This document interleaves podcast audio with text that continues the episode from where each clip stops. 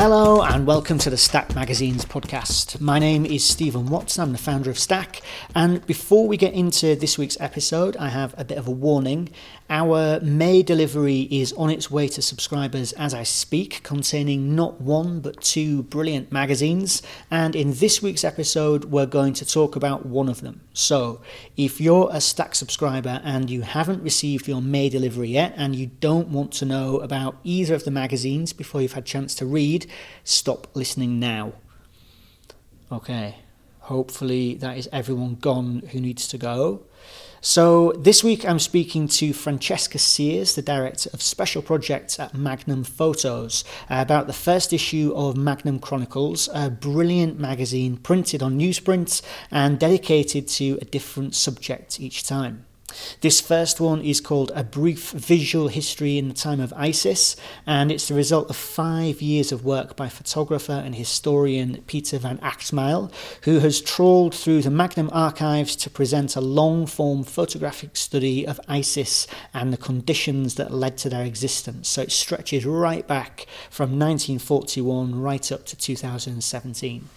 It's a totally absorbing and refreshingly original approach to the subject, and Francesca speaks about their determination to present a view of the organisation that doesn't fall into the common tropes of black flags and beheadings, and actually challenges the way that ISIS has been able to create and propagate their images via the media.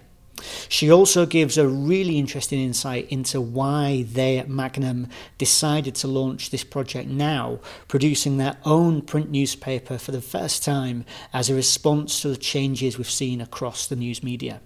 As I said, if you're a Stack subscriber, this magazine is on its way to you now as I speak. If you're not a subscriber, you can still receive this month's double delivery while stocks last. Just sign up at stackmagazines.com and we'll get your magazines out to you. And if you use the code podcast while you're at it, you'll get 10% off our regular prices.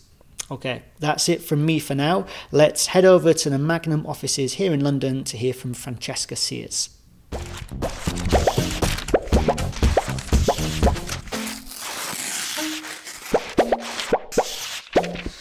All right, Francesca, thank you very much for making time to see me. No problem at all. It's a pleasure to be here. I feel like you've stage managed this room. The, like we're literally surrounded by piles and piles of photo books. That's right. Yes.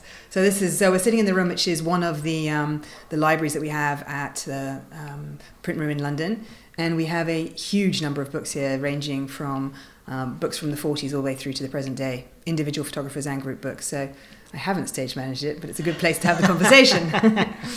because we're here to speak about a brand new Magnum project. So, can you tell us what exactly is Magnum Chronicles? Absolutely. So, this is um, the agency's first um, attempt at making a newspaper, which we're going to make available, and we have made available freely to the public. Um, it's a new vehicle that we're trying to um, use as a way of uh, exploring our archive and exploring issues of our modern time. Um, for a long time now, we've wanted to create something that a publication or, or a, something that we could get out to the public that was much more accessible and affordable than some of the other products that we've made. Um, so it's really trying to reach out to a wide consumer audience um, with issues and on subjects that we as Magnum Agency have been photographing for you know some subjects for 70 to 80 years now. I guess when, when most people think of uh, a Magnum publication, they'll think of one of these big thick books that is beautifully made and probably quite expensive. The, so part of the aim with this is to get some a product out in front of a much broader audience. Absolutely, yes. I mean, we, you know, for some, we might be considered a bit of an elitist organisation that's creating very beautiful but quite rarefied products. Um, so yes, you absolutely can buy you know wonderful fine art prints from us. Um, you can you can buy beautiful curated books from us, um, but also you know we are trying to to create products that um, reach a new audience that are affordable or free in this case, um, but also speak to people on the same subjects and the same issues that you know have been of interest and concern to our photographers for nearly uh, 75 years now. Uh, so let, us talk about the subjects then, because the, Yes. you've started strong with this one. You've gone straight in uh, with a brief visual history in the time of ISIS. So to tell us first of all, how did this whole thing come about? Absolutely. So, uh, this particular issue um, arises out of a, a long term interest of one of our photographers, Peter Van Agtmael, who has spent um, probably upwards of five years looking and reviewing the archive of his peers, um, as well as taking a lot of interest himself in photographing on the issues um, around conflict um, in the Middle East, but also the, the returning um, uh, soldiers to the US and how the impact um, of, of military might has affected his home country as well as those uh, from the US uh, overseas. So he's had a long term interest in, in, in looking at the region and, and actually himself is a historian. So he has quite a critical eye um, when it comes to looking at the archive. And that archive goes, I mean, as you already said, like it goes right back to the 50s. So the, you, we, we begin with pictures in here that were taken the, uh, uh, just post the Second World War, I imagine, as, as this whole region is being divided up and the borders are being drawn that are causing so many problems now. That's right. Yeah, I think the first photograph is from the 1940s in this particular publication, but we have images from the mid 30s, so from the Spanish Civil War in the archive itself. And last year we celebrated our 70th anniversary, so we're you know we're heading into into the 75th year of some of the images now. That's extra. I, I don't understand how someone begins pulling stuff from an archive that sort of size. How did the creative process actually work? Yeah. Well, for this particular issue, Peter um, has had a huge number of images that he's been collating and slowly honing to to create this final edit of I think about 45 images. Um, but I can tell you, we started with many more at the beginning, um, and genuinely, it's a process that Peter undertook. Uh, himself, but also with some of his colleagues, some other Magnum photographers who are particularly um, au fait with the region and would understand, you know, the particularities of what should be shown or would, you know, would, would add value to the discussion about ISIS in the region. Um, so yes, it was it was predominantly Peter's um, P- Peter's editing process. Uh, And there's a, a distinct um, narrative, I think, that comes through the pictures, and uh, that, that's picked out uh, very well by another Peter, Peter Harling, who um, you've had write a, a timeline and an essay for this. Um, and he talks about the way that these images actually don't really, there's not a lot of death in these images. I mean, there, there are a couple that are very striking that we can talk about, but overall, the, the aim of this seems to be to show ISIS in a different light. Yes, that's right. In, in some ways, it's it's the absence of the imagery that ISIS wants us to see. Um, so there are a couple of images where you do see quite quite graphic material, um, and you know I, I did speak um, to quite a few experts on the subject um, as we were putting this together to get their read on these particular images. Uh, one of them um, of the the beheading is probably the most graphic that we can talk about. Um, is a particularly unusual image insofar as it was shot in 2013 at a time almost just before ISIS was actually uh, had taken sort of ownership over their propaganda machine of how they wanted to represent themselves. So Emin Özmen, who is Turkish, uh, came across the border uh, to Syria and actually was present during that image, shooting that image, and actually he was he was very much allowed to be part of that scene. Um, it wasn't sort of covert in any way. It made him feel incredibly sick um, to be present, um, but he really felt it was an important moment for him to document um, and for him to be a witness to what was going on. Um, so for us in the West, we've seen much more sort of um, measured and manipulated, if you like, images of what, what ISIS want us to see in the press. Um, so this is quite a sort of pure image, if you like, if you can say that, um, about that horrific moment.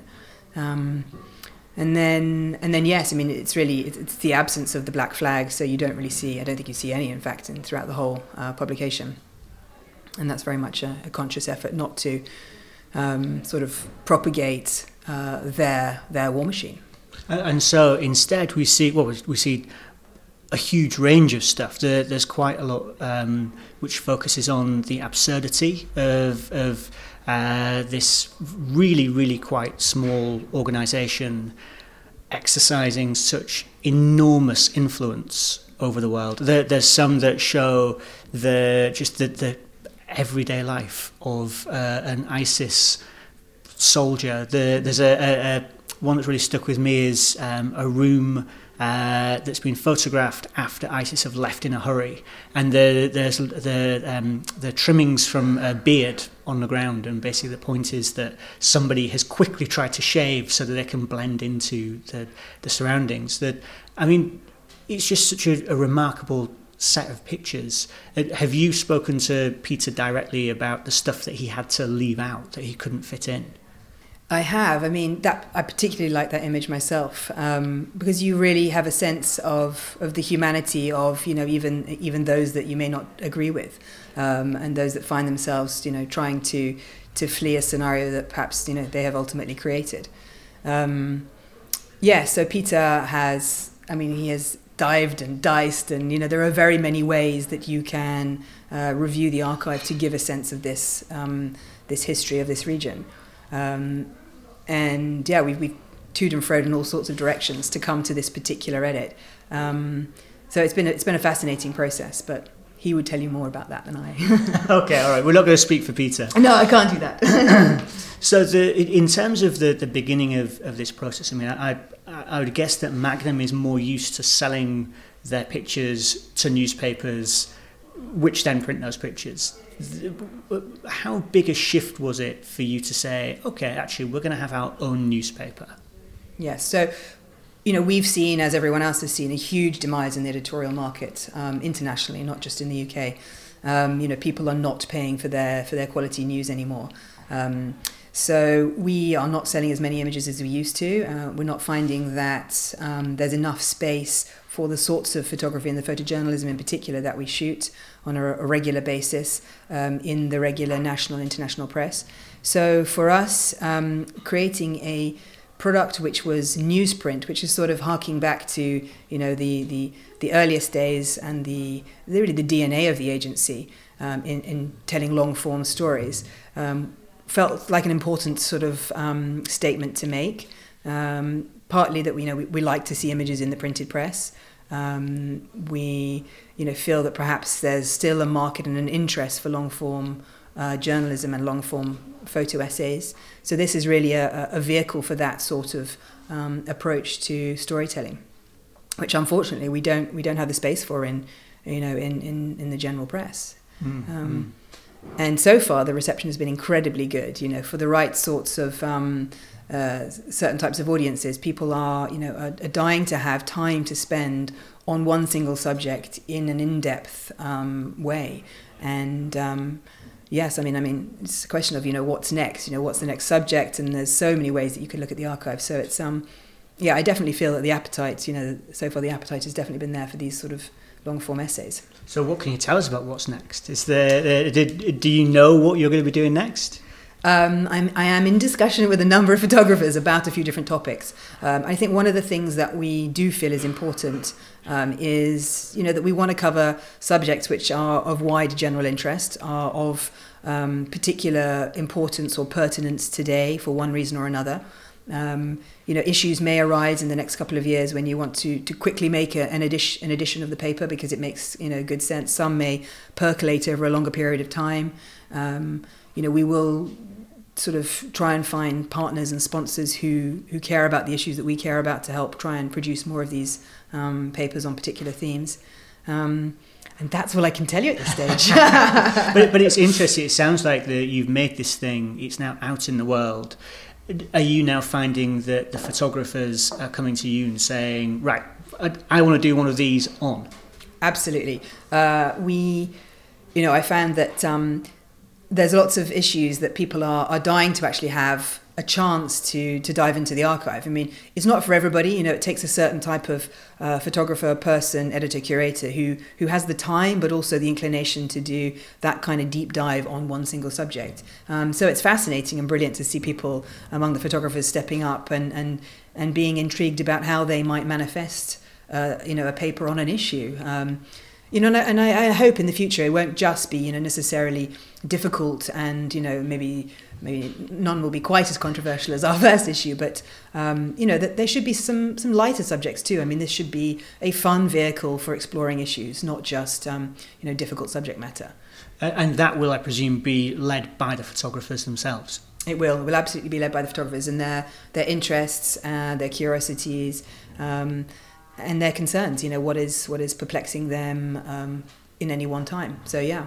Because I, I, am I right in saying that so Magnum was started by a group of photographers? Absolutely, yes. It was um, it was uh, founded by four photographers: um, Robert Capa, David Seymour, George Rodger, um, and Henri Cartier-Bresson.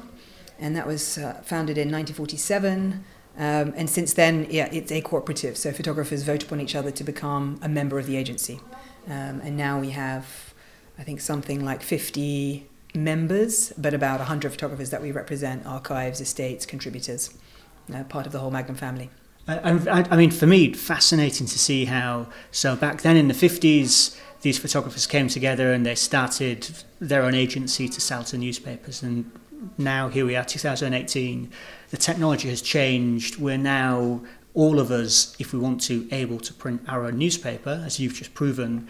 And so actually the direction changes slightly and say, well, let's let's do this ourselves rather than waiting for someone to mediate it for us. That's exactly right. Yeah, um, and at the agency, we we always talk about a couple of key. Um, mainstays of what it means to be part of Magnum, be a Magnum photographer, one of which is authorship, um, and one of which is storytelling, authentic storytelling. Um, so this newspaper is a vehicle for exactly that, um, and that's you know exciting to kind of have a manifestation that we can be in control of from beginning to end um, in a reasonably you know timely quick fashion not too expensive um, and which has wide public appeal. So it's yeah it's a very exciting time to be um, in control of your your publishing platform uh, and so we, we should mention newspaper club in all of this because uh, you printed with newspaper club fantastically ingenious company that lets you print your own stuff. Brilliant. Can tell us about the process of working with them? Yeah. They have been fantastic, I will say, from start to finish. So yes, I went to them proposing the idea that we would have, uh, you know, this would be the first of many issues coming forward, um, and they they've been, you know, hand in hand, brilliant partner all the way. Uh, we did several test print runs with them, um, you know, color correcting and and so on to get exactly as best as we could. You know, you never really know with a newspaper print run, um, but they, you know, held our hand and chaperoned us through that process. Uh, so I can't say enough good stuff. So thank you to Newspaper Club. and where will people? I mean, obviously, aside from in stack deliveries, but the, we didn't get all of your copies. So uh, whereabouts are these things actually going out into the world? So for this particular issue, it was really important for us to be a little bit more curated and directional in where we uh, place the publications. Um, because of the subject matter and the sensitivity of some of the images that you find. So they're they're to be found in places where you know bookshops and galleries, um, at events of around journalism, photojournalism, um, international relations, politics. So places where you might ex- expect expect to find these sorts of issues covered and discussed. Um, and uh, so it's been we've had it at World Press Photo. It will be at Visa pour l'Image, um, Bayeux Correspondence Festival in uh, France in Perugia Journalism Festival, and I could go on and on. we have a long list on our site. So, yes, it's available in, in uh, Germany, France, Italy, um, gosh, and uh, moving also in Hong Kong, China, and Singapore soon. Wow. And, and, can people just buy a copy from you? Is there somewhere they can get hold of one? Uh, we had an amount that we put aside specifically for people to buy just for postage and packaging from our site, but that is now sold out. Oh God, right, okay. Uh, so I'm I'm haggling for a second print run um, to be determined. One of the the most satisfying elements of the whole magazine, because obviously I only saw this just before we sent it out on Stack, is the way that you've got the whole thing in English and Arabic, and you've got the English running from what we think of as front to back, and then you've got the Arabic running as like in the opposite direction who was doing your design for this? It's just that's so beautifully considered.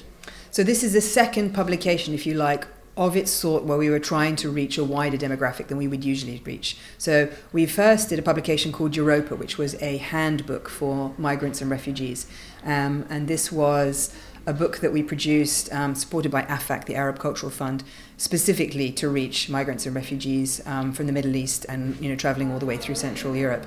Uh, so we did that in English, Arabic, Farsi, and, and French.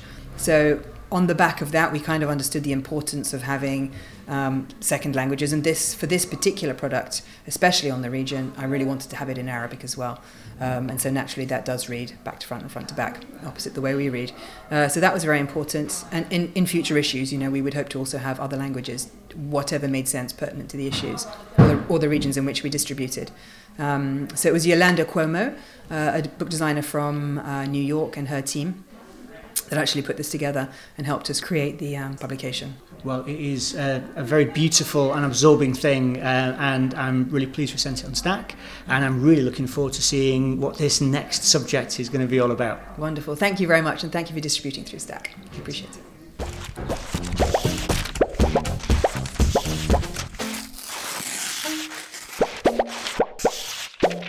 Okay, that's all for this week. It's not at all surprising that Francesca's initial run has totally sold out. There's so much interest around Magnum and the things that they do, and this is a fantastically thoughtful magazine.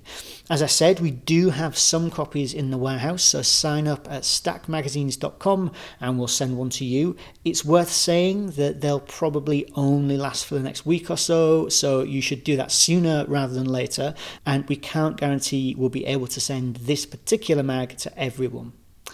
If you listen to last week's episode, you'll know that I said this episode would be coming from the Brno Biennial in the Czech Republic. Unfortunately, that didn't come to pass. My wife is stuck at home ill at the moment, so I've had to stay around here to look after her and our little boy. But the Stack exhibition is still on at the Brno Biennial and it will be on for the next three months. So if you find yourself in that part of the world this summer, do check it out. I've only seen pictures so far, but there were tons of excellent magazines there from all around the world, and actually, the rest of the Biennial looks really interesting too.